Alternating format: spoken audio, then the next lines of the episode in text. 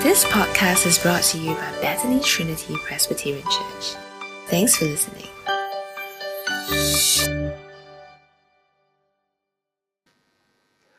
Scripture reading today will be taken from 1 Samuel chapter 28. You can take a moment uh, to grab your Bibles, or you can follow the passage on the screen. 1 Samuel chapter 28, verse 1. In those days, the Philistines gathered their forces to fight against Israel. Achish said to David, You must understand that you and your men will accompany me in the army. David said, Then you will see for yourself what your servant can do. Achish replied, Very well, I will make you my bodyguard for life.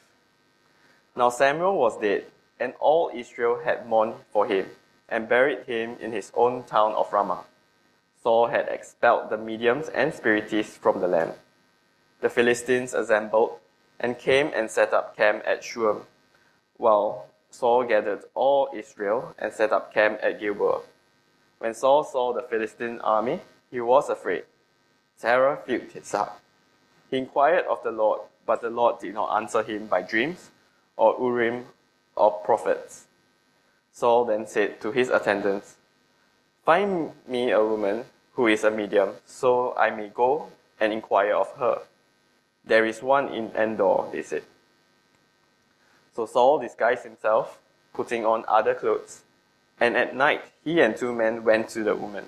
Consult a spirit for me, he said, and bring up for me the name I the one I name. But the woman said to him, Surely you know what Saul has done he has cut off the mediums and spiritists from the land. Why have you set a trap for my life to bring about my death? Saul swore to her by the Lord, As surely as the Lord lives, you will not be punished for this. Then the women asked, Whom shall I bring up for you? Bring up Samuel, he said. When the woman saw Samuel, she cried out at the top of her voice and said to Saul, Why have you deceived me? You are Saul. The king said to her, Do not be afraid. What do you see? The woman said, I see a ghostly figure coming up out of the earth. What does he look like? he asked. An old man wearing a robe is coming up, she said. Then Saul knew it was Samuel, and he bowed down and prostrated himself with his face to the ground. Samuel said to Saul, Why have you disturbed me by bringing me up? I am in great distress, Saul said. The Philistines are fighting against me, and God has departed from me. He no longer answers me, either by prophets or by dreams. So I have called on you to tell me what to do. Samuel said, Why do you consult me now that the Lord has departed from you and become your enemy? The Lord has done what he predicted through me. The Lord has torn the kingdom out of your hands and given it to one of your neighbors, to David because you did not obey the Lord or carry out his fierce wrath against the Amalekites. The Lord has done this to you today. The Lord will deliver both Israel and you into the hands of the Philistines, and tomorrow you and your sons will be with me. The Lord also will also give the army of Israel into the hand of the Philistines. Immediately Saul fell full length on the ground filled with fear because of Samuel's words. His strength was gone, for he had eaten nothing all day and all that night. When the woman came to Saul and saw that he was greatly shaken, she said, Look, your servant has obeyed you. I took my life in my hands and did what you told me to do. Now please listen to your servant and let me give you some food so you may eat and have the strength to go on your way. He refused and said, I will not eat. But his men joined the woman in urging him, and he listened to them. He got up from the ground and sat on the couch. The woman had a fattened calf at the house, which she butchered at once. She took some flour, kneaded it, and baked bread without yeast. Then she set it before Saul and his men, and they ate. That same night, they got up and left. This is the word of God. Thanks be to God. Pastor Andrew uh, will now uh, speak to us God's word.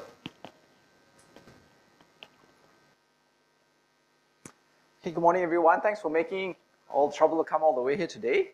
Let's bow our heads and go to God in prayer.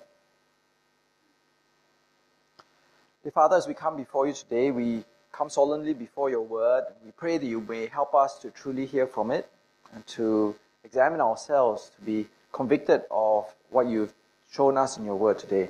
And we pray for all these things in the name of Jesus Christ. Amen. When I was really young, I loved playing football. Remember once I was playing when I was really young in this field, and in this field were these uh, big ornamental pots, right? You can imagine these big pots with these ornamental uh, plants growing in it.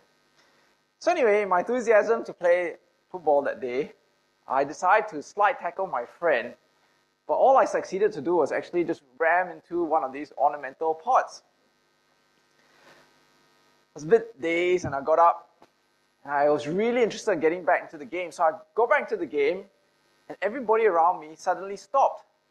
And they said, You're, you're bleeding. And I'm like, Huh? What do you mean, just a scratch? No, you're really, really bleeding. So I touch my face, and there's like blood everywhere. I look at my shirt, and there's blood everywhere. And I realized that actually I uh, had this really bad cut, which I actually had to go to the doctor get stitches for. So during that time, I was really focused on the trivial, which is getting back to playing the football game. But I missed out on what was really important, which was that I had this huge cut on my head. My dad was telling me about a friend of his who was a golfer. And he had this back pain, so he was really bothered because he couldn't play golf. Couldn't resolve the pain. In the end, he went to see a doctor and he found out that he had pancreatic cancer. So he's focused on the, the really the trivial thing, which was playing golf, but actually what was really serious was his back problem, which actually came from this cancerous growth growing in his pancreas. Now, brothers and sisters, I wonder whether we ever make that mistake where we focus on something which is trivial, but actually is really unimportant in the end, right? Because I was reading this book many years ago about how many of us feel these immediate felt needs, which we feel are really, really important. Maybe for me, it's getting back to the football game. Maybe my dad's, you know, his back bothering him and he can't play golf. But at the end of the day, these immediate felt needs are not as important as our hidden needs. And in fact, these immediate felt needs can actually be really trivial. Today's passage, in a sense, is a corrective, right, of how not to make that mistake, how to not make things more important than they really are and to set things in their right perspective and to see where the really important needs are, where we should be focusing on. Now, over the last few weeks, we've been looking at 1 Samuel, and we've been looking at this really important part of 1 Samuel. We began this section all the way back in 1 Samuel chapter 15, where God had said through the prophet Samuel to King Saul that the kingdom was torn from him he would no longer be king. In 1 Samuel 16, we saw that God had anointed David as the next king of Israel. But Saul had reacted very negatively to this. He opposed God's plan. He rebelled against God. He tried to murder David over and over again. And last week we saw his anger and opposition to God was so great that he actually killed all the priests of Israel. Now, as we come now, 13 chapters later, to 1 Samuel 28. The anger of uh, Saul and his murderous intent towards Saul, uh, David, had gotten so bad that if you see this map, it actually forced David to move out of the promised land, out of Saul's kingdom, into the Philistine territory. Okay, so David is actually here now as we come to 1 Samuel 28. He's actually in the Philistine uh, territory. So if you remember the, the names Gath, and Ashdod and Ziklag. These are all Philistine places, Philistine cities. And so David has been forced over to the Philistine side to find sanctuary and safety from Saul. And he's playing a very dangerous game, right? He's actually on the side of the Philistines, but he's trying his very best not to attack Saul and the Israelites. In fact, if we actually bother to look at the story, and I hope that you can read on it, read of it of your own, he's actually spending his time attacking the Amalekites down in the south rather than attacking the Israelites. Where we find ourselves today is that the Philistines now are threatening to attack Israel up in the north, while David is down in the south. You with me so far? So David is down in the south, the Philistines are up in the north. And that's where we find ourselves in today's passage in chapter 28. In those days, it said the Philistines gathered their forces to fight against Israel. And in verse 4, the Philistines assembled and came and set up camp at Shunem, while Saul gathered all Israel and set up camp at Gilboa. Now, all these words are meaningless to us, right? So we need to kind of understand it in a typological, in a map way. So Gilboa, if you notice, is up here. And it's kind of like halfway up towards the north of the country. Now, this is a very, very strategic uh, military strategy that the Philistines are trying to do because what's going to happen is as they enter and attack into Shunem, into the Mount Gilboa range of uh, mountain range, if they succeed in occupying this territory, what will happen? Effectively, they will cut off Israel into half. Okay, so where we're at right now is a very defining moment in the battle of, between the Philistines and Israel, God's people. Right, this is like the defining war which could define what the course of the whole of the battle will be. It's no different from the defining battle of D-Day between the Allies and Germany, no different from the Battle of Stalingrad between Germany and Russia, no difference from the defining battle of Midway between America and the Japanese. And so the forces are assembled, Philistines up in the south, oh, sorry, in the uh, west, and then uh, Israel is in the east. And when Saul saw the Philistine army, he was afraid and terror filled his heart. So this is a bad sign, right? It's a bad sign when your king goes and looks at the opposition army and he's really, really terrified. Because if there's anybody who needs to give a, a, kind of like a calm presence, it's like your king. Right? So what made Saul so terrified that terror filled his heart as he looked across and saw the Philistine army? Now, if you look at this uh, picture here, this is actually where they went to fight. Okay, so this is up here on the top here. It's actually Mount Gilboa. And if you actually looked over there into the distance, this is Shunem. Okay, that's where the Philistine army is. So what did uh, King Saul see as he looked across from Mount Gilboa, across the valley to the Philistine army? I think most probably, and this is what most historians will say, is that he was afraid because he saw the chariots of the Philistines. Now, we already know earlier on, we've kind of come across this battle before, that the Philistines were traditionally really strong because they had these chariots. The chariots were like the tanks of the ancient world, right? And that's why, when we actually look at the geographic location, the Philistines were gathered in this place called Shunem. Okay, so we zoom in a bit, see Shunem is actually in the valley area, and that's where the tanks and the chariots operate the best, right? I mean, chariots and tanks don't usually go up to the mountains, right? They stay on the level ground. Whereas the Israelites, were uh, sorry, where um, David was, sorry, uh, Saul was, Mount Gilboa, is actually on the mountain range because that's where all the, the foot soldiers operate the best. And so Saul was really scared because he looked across and he saw these chariots, he saw the superior forces of the Philistines. Well, he's up on the mountains with the foot soldiers of Israel and he's wondering, how can I defeat Philistines, right? Because usually in battle, the people with the better tanks and the better military will always defeat the foot soldiers every time. And that's why, you know, US and Ukraine and, you know, and Germany, they keep sending tanks right, in order to defeat Russia, because tanks usually will defeat foot soldiers. So we see here that Saul is really desperate. He looks across, he sees the superior forces, the Philistines, he sees the chariots. And so in verse 6, he inquired of the Lord, but the Lord did not answer him by dreams or Urim or prophets. Now, this is a shocking thing that Saul is doing because we never see Saul doing this at all, right? We've read like from 1 Samuel 12 up to 1 Samuel 28, 16 chapters. But we never see, in a sense, Saul inquiring of the Lord. You can look it up yourself, right? I've looked it up. He never inquires of the Lord, but here he is so scared and he's so desperate and he's so terrified that he actually inquires of the Lord. But what does he hear? Silence, right? Silence. He did not hear from God by dreams, by Urim, or by prophets.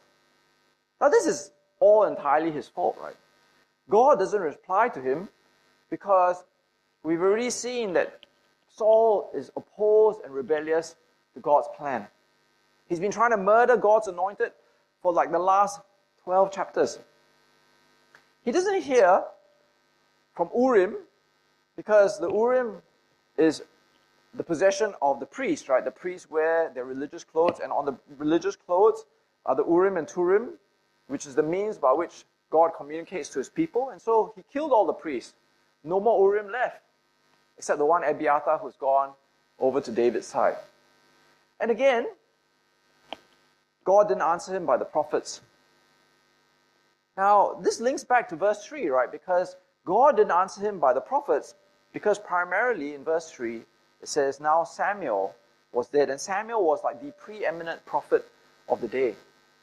Now, if you think about it, this is chapter 28. We already told back in chapter 25 that Samuel was dead.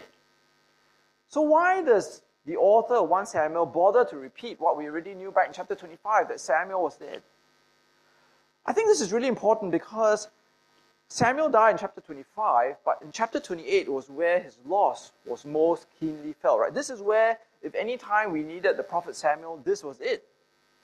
Because if you think about it, Samuel has been like this positive influence all through since 1 Samuel chapter 2, right? So remember the narrative of 1 Samuel has lots of ups and downs. So you've got the down period of priest Eli and his sons, the down period of King Saul.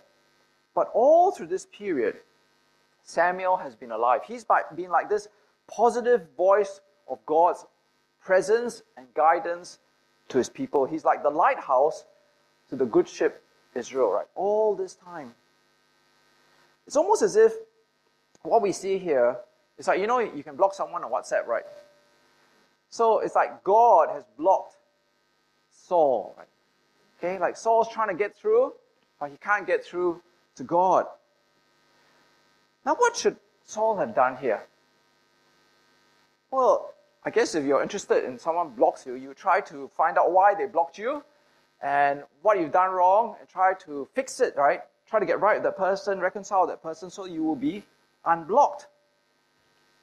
And that's what Saul needed to do, right? He needed to unblock his relationship with God. He needed to repent of trying to kill God's anointed, ask God for mercy, seek to be forgiven.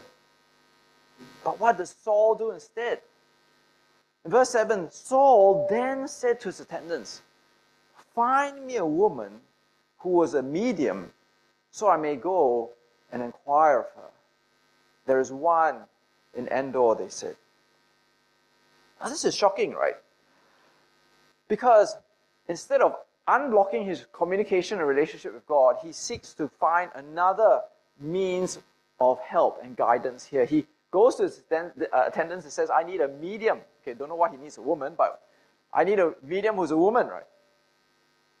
And so he sees his great need, right, his great felt need as I need to defeat the Philistines, and the solution is I need guidance. If God's not going to give me the guidance, I'm going to get a medium instead. Now, the sad reality is that this is a really hateful thing before God. All through the Old Testament, Leviticus and in Deuteronomy, God had said repeatedly that for when his people went into the promised land, do not turn to mediums or seek out spiritists. Anyone who turns to spiritists or mediums will, uh, is prostituting themselves and will be cut off from the people. Again, in Deuteronomy, it's detestable to cast spells or to seek those who are mediums and spiritists and who consult the dead, which is necromancy.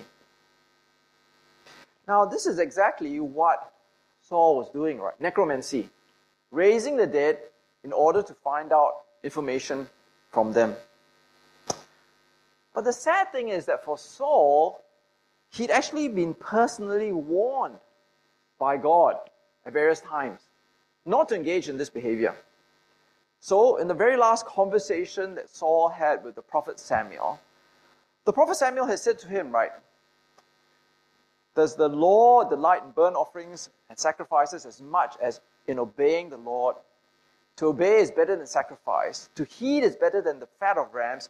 For rebellion is like the sin of divination, and arrogance like the evil of idolatry.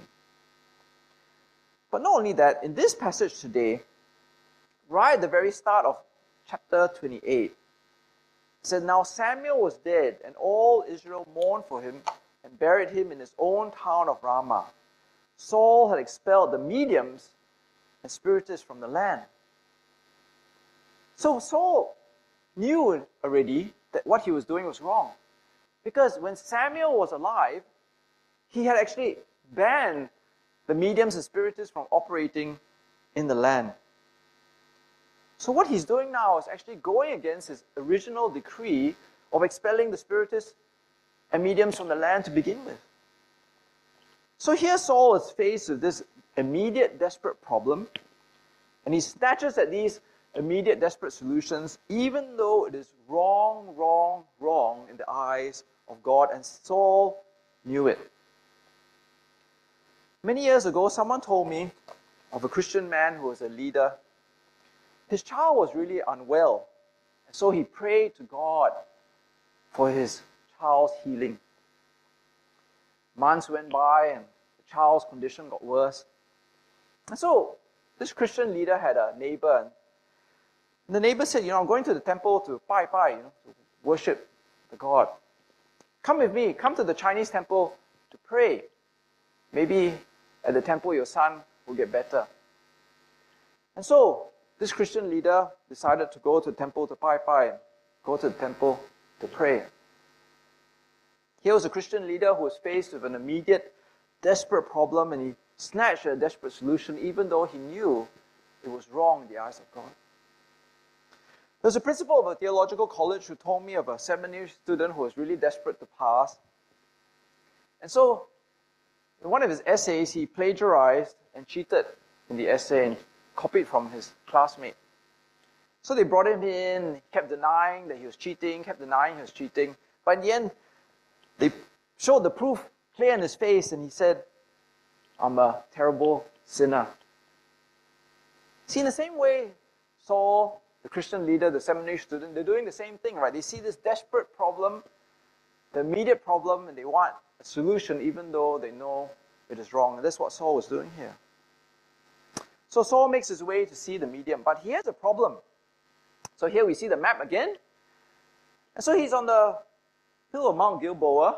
The people, or the Philistines, are down there in the valley in Shunem. And where is the medium? The medium is there at Endor, right? So in order to get to the medium, he has this short problem where he's actually got to sneak across and get behind the enemy lines in order to consult the medium. And that's what he does, right? So here we got the top-down view. Saul puts on his fake mustache and sunglasses and makes his way to Endor, okay, up in the north, just behind enemy lines. What does he say to the woman? Then the woman asked, Whom shall I bring up for you? Bring up Samuel, he said. When the woman saw Samuel, she cried out at the top of her voice and said to Saul, Why have you deceived me? You are Saul. The king said to her, Don't be afraid. What do you see? The woman said, I see a ghostly figure coming up out of the earth. What does he look like? He asked.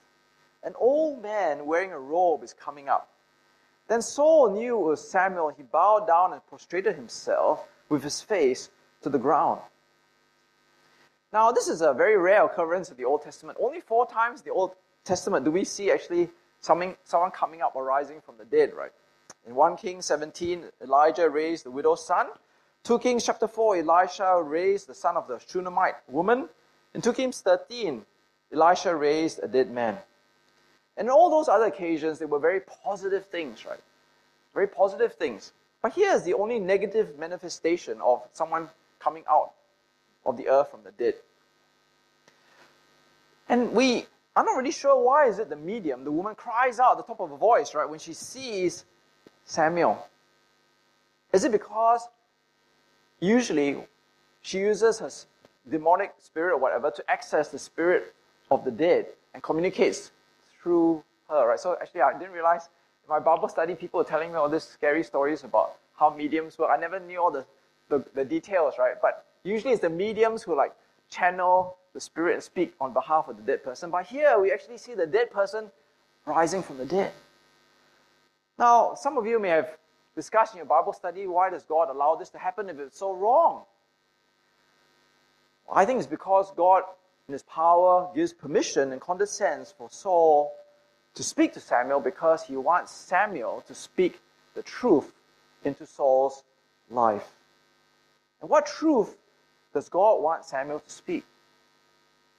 So in verse 15, it says, Samuel said to Saul, Why have you disturbed me by bringing me up? I am in great distress, Saul said. The Philistines are fighting against me, and God has departed from me. He no longer answers me, either by prophets or by dreams. So I've called on you to tell me what to do. Samuel said, Why do you consult me now that the Lord has departed from you and become your enemy? Now, these two verses are like the sweet spot, the center point of the whole narrative, right? If you kind of still have physical Bibles, you should like highlight it and double underline it, like I have, right? See, for Saul, he thinks his big problem is the Philistines, and he thinks, you know, I'm in great distress, and because of this, this uh, great distress, I'm willing to make this transgression. But actually, what Saul, Samuel says is, your Philistine problem, which you think is so important, is actually a trivial problem. You've got a much bigger problem. And your bigger problem is that God has departed from you and has now become your enemy. You have no relationship with God. You've offended God. You're opposed to God. God is your enemy. Now, of all the situations that we can find ourselves in in this life, the worst situation is if God is your enemy. Now, the problem for Saul is that he thinks his big problem is the Philistines. But he doesn't recognize his big problem is his broken relationship with God and that God is his enemy. Now, if you think about it for a moment in terms of the felt needs and the hidden needs, he thinks Philistines as the enemy is the main problem, and so his solution is guidance. I need guidance from somebody, Samuel, to solve my problem, Philistines as enemy. But Samuel tells him, actually, Philistine as enemy is trivial, right? It's a trivial problem. The law of God is your enemy. That is the big problem. And that is the problem that you need to solve. You see, if you think about it, what is the relationship between Saul and God? Actually, he's got no relationship between himself and God, isn't it? He puts no effort into his relationship between himself and God. If you think about it, the way that Saul treats God is like he treats God like ChatGPT, right? It's just that he lived uh, maybe 4,000 years too late, lah, right? Too early. So if ChatGPT were around uh, during Saul's time, right, he would uh, consult ChatGPT instead of Samuel and ask ChatGPT, how do I defeat the Philistines, right? Because that is the problem that he sees that he has. But actually, the real problem is not how do I defeat the Philistines. The real problem is the Lord God as the enemy. And that's the problem because that's where he is not putting in his effort. He should be trying his most effort to be reconciled with God, to get God back from being an enemy to his friend, humble himself before God, ask for God's mercy and forgiveness, repent of killing all the priests, repent of trying to kill David. But now it is too late. Samuel declares judgment on Saul, but not just on Saul, right? The Lord will deliver both Israel and you into the hands of the Philistines, and tomorrow you and your sons will be with me. The Lord will also give the army of Israel into the hands of the Philistines. And that is where we find ourselves in 1 Samuel 31. The fulfillment of the words of Samuel spoken in judgment against Saul, but not just Saul, Saul's sons, and not just Saul's sons, but the army of Israel, but also Israel itself. And so that's what we see in Samuel 31, right, chapter 31. The Philistines fought against Israel, and the Israelites fled before them, and many fell dead on Mount Gilboa. The Philistines were in hot pursuit of Saul and his sons, and they killed his sons, Jonathan, Abinadab, and Malchishua. The fighting grew fierce around Saul, and the archers overtook him. They wounded him critically. Saul said to his armor bearer, Draw your sword and run me through, or these uncircumcised fellows will come and run me through and abuse me. But his armor bearer was terrified and would not do it. So Saul took his own sword and fell on it.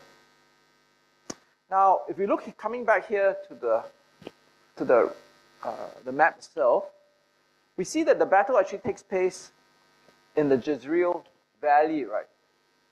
And as we expect, tanks will always defeat foot soldiers. And so the chariots of the Philistines defeat the Israelites. It's a terrible rout, right? Terrible chaos. All the army of Israel are defeated. There's a slaughter. Uh, it's annihilation. The remaining soldiers, including the sons of Saul, then try to make their way up the hill. So if you look at the side view, this is what it looks like today. This is the Mount Gilboa. And we imagine the chariots pushing foot soldiers of Israel all the way back to Mount Gilboa. The remaining soldiers, including the sons of Saul, make their way up, right? Jonathan, Abimelech, and Malchishua. And you can see how steep it is. Can you imagine running up that steep slope? You're completely exposed to the chariots, and so they start raining down arrows upon the people running up the hill. They probably get hit by the arrows, and the people, the Philistines, leave their chariots and they start making their way up the hill and slaughtering all the remaining soldiers, right? So Jonathan, Abinadab, and Malchishua, they die. Saul makes his way further up the hill, but he's also hit by arrows. In the end, he also dies. But that's not the end of the tragedy because in verse 7 of chapter 31 it says, When the Israelites along the valley and those across the Jordan saw that the Israelite army had fled and that Saul and his sons had died, they abandoned their towns and fled, and the Philistines came and occupied them. So if you look back to the map again, the Jordan River is where Jabesh Gilead is. So all the people along that horizontal line basically left the towns and they just gave these towns over to the Philistines in order to live. And they effectively split the kingdom of Israel into two parts the north and the south. So as we come to the end of chapter 31, it actually records an awful moment in Israel's history. It's a national tragedy, right? The country has been split in two, the army of Israel defeated, the sons of the king dead, King Saul himself dead. What lessons are there for us today, many thousands of years later? What are we supposed to learn from this? Well, I think that one of the main lessons we're meant to learn is the example of disobedience and the rebellion of Saul he's kind of like this flesh and blood, vivid example of what happens if you persistently, consistently, and willfully go against God. See, to a certain degree, Saul, at the end of 1 Samuel 31, is a bookend to the beginning of 1 Samuel chapter 2 and Hannah, right? So if you remember back in 1 Samuel chapter 2 and Hannah, Hannah was this barren, poor wife who had no children.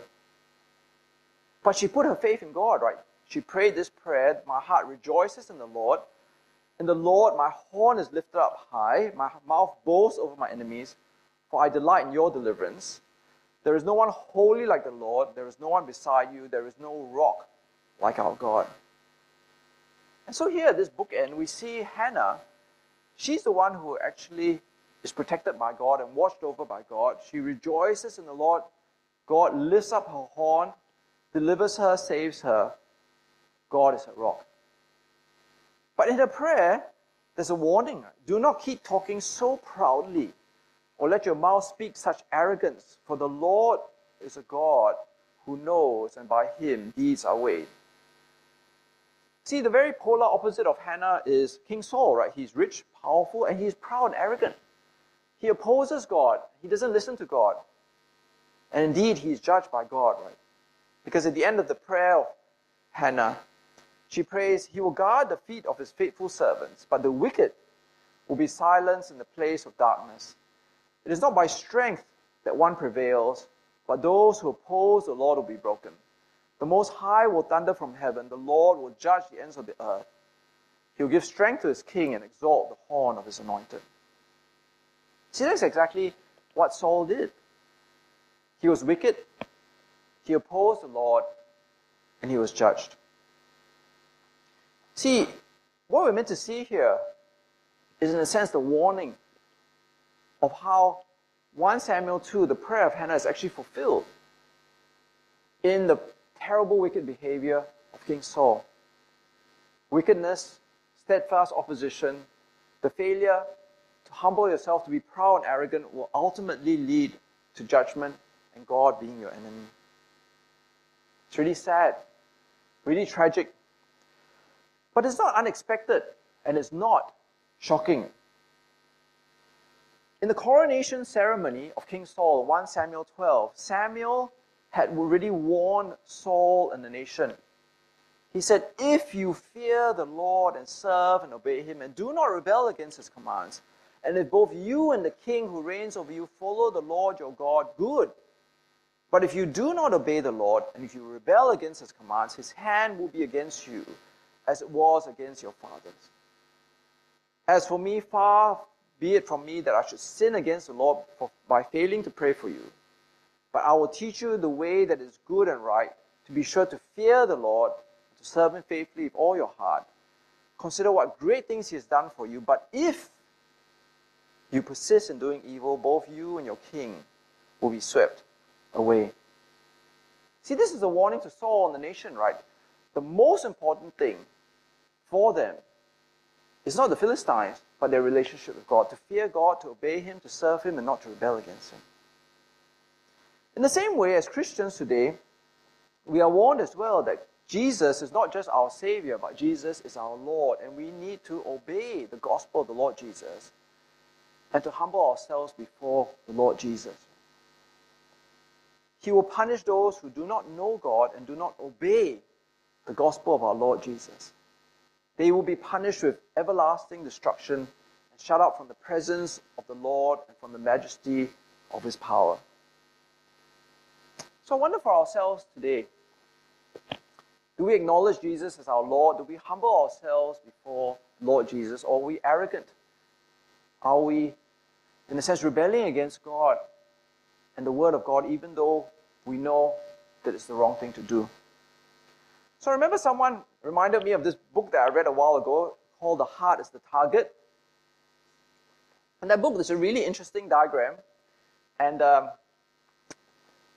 it's like a spiritual conditions grid, okay? And so in this spiritual conditions grid, you're meant to examine yourself and challenge yourself and, and, and, and put the mirror to ourselves and ask ourselves, how is my relationship with Jesus Christ? And for some people, it's not going well, and they don't know it. And that's the first grid, right? They're arrogant and they're complacent. Maybe they're like Saul, right? in a sense. They think that they are right with God, but they are not really acknowledging Jesus as Lord. I've spoken to a few of these Christians in the past. They'll tell me things like, oh, my relationship with God is okay. But when you look at their life, there's no life change, there's no humility, there's no repentance, there's no taking of sin seriously, there's no delighting in the holiness of God, there's no, in a sense, desire to take God's word seriously, there's no sanctification in their life. And that's a really dangerous place to be. You're not going well, Jesus is not your Lord, and you don't know it, you're arrogant and you're complacent. For some people, they're not going well spiritually, and they know it. They're backsliding, but they're compromising and making excuses. They're a bit like Saul, right? When Saul, Samuel asked him, Why are you doing this thing? And he says, I'm in great distress. You know, because I'm in great distress, I have this great immediate present need. Well, God will excuse me. So I'm sure many of you know of uh, Tan Chuan Jin, right? Okay, and uh, I'm very sad for about Tan Chuan Jin because I actually am really good friends with one of his relatives, and uh, this relative is really proud of him. And I've read articles about him in Christian publications like Salt and Light. It makes me really sad because I realized that he must have been writing some of these articles while at the same time knowingly committing adultery. Now, sometimes I've met adulterers before, and they tell me, you know, this feels so good. How can it be wrong before God's eyes, right? You don't understand how much we love each other. Or something like, don't I deserve to be happy once in my life? But these are all compromises and excuses, right? They know that Jesus is Lord and they know they're not obeying, but they are making excuses. Brothers and sisters, are we like that? Are we like Saul, but, you know, in relation to our relationship with Jesus Christ? Are we arrogant and complacent before Jesus, making excuses and compromising and not really following Jesus as Lord? Because if that's you, then the great danger is actually Jesus is not your Savior, but He's your enemy, and God is your enemy. And that's the worst thing in the world to have, right? So I hope for all of us, we won't focus our energies on the immediate felt needs, but the eternal hidden needs, right? To really pay attention to what really matters in eternity. To really live out that Jesus is Lord in your life. Okay, let's go to God in prayer. Dear Father, as we come before you, help us to take to heart the lesson of Saul. That in many ways he was the polar opposite of what Hannah prayed for in 1 Samuel 2. He didn't delight in you. He didn't put his faith in you. He, you were not his rock. Indeed, he was the very opposite of what Hannah prayed. He was proud. He was arrogant. He made excuses for his sin. He opposed your will. In the end, you were his enemy and you judged him. Dear Father, we pray for ourselves that we are not like that. That we would not choose to rebel against you, to oppose you, in order to, to do what immediately feels good for us today. But to see that Jesus must be Lord over everything. And that is our most important of needs. Dear Father, we pray that you may help us to examine ourselves, to humble ourselves before you, and to seek to always obey your word, to desire to be sanctified before you. And we pray for all these things in Jesus Christ. Amen. Okay, uh, we'll now come to a time of reflection and discussions. So I'll flash the discussion questions up on the screen, and then uh, we can take a few minutes to discuss uh, the questions. So first uh, question, is Jesus really Lord in my life? And second, what is my spiritual condition before the Lord Jesus? Are there things that I have neglected for the sake of immediate things, which seem important now, but are trivial in the light of eternity? Yeah. So, yeah, you can turn to your closest neighbor. Uh, we'll take a few minutes. Thanks for listening to this podcast brought to you by Bethany Trinity Presbyterian Church. For more information, visit us online at busypc.sg.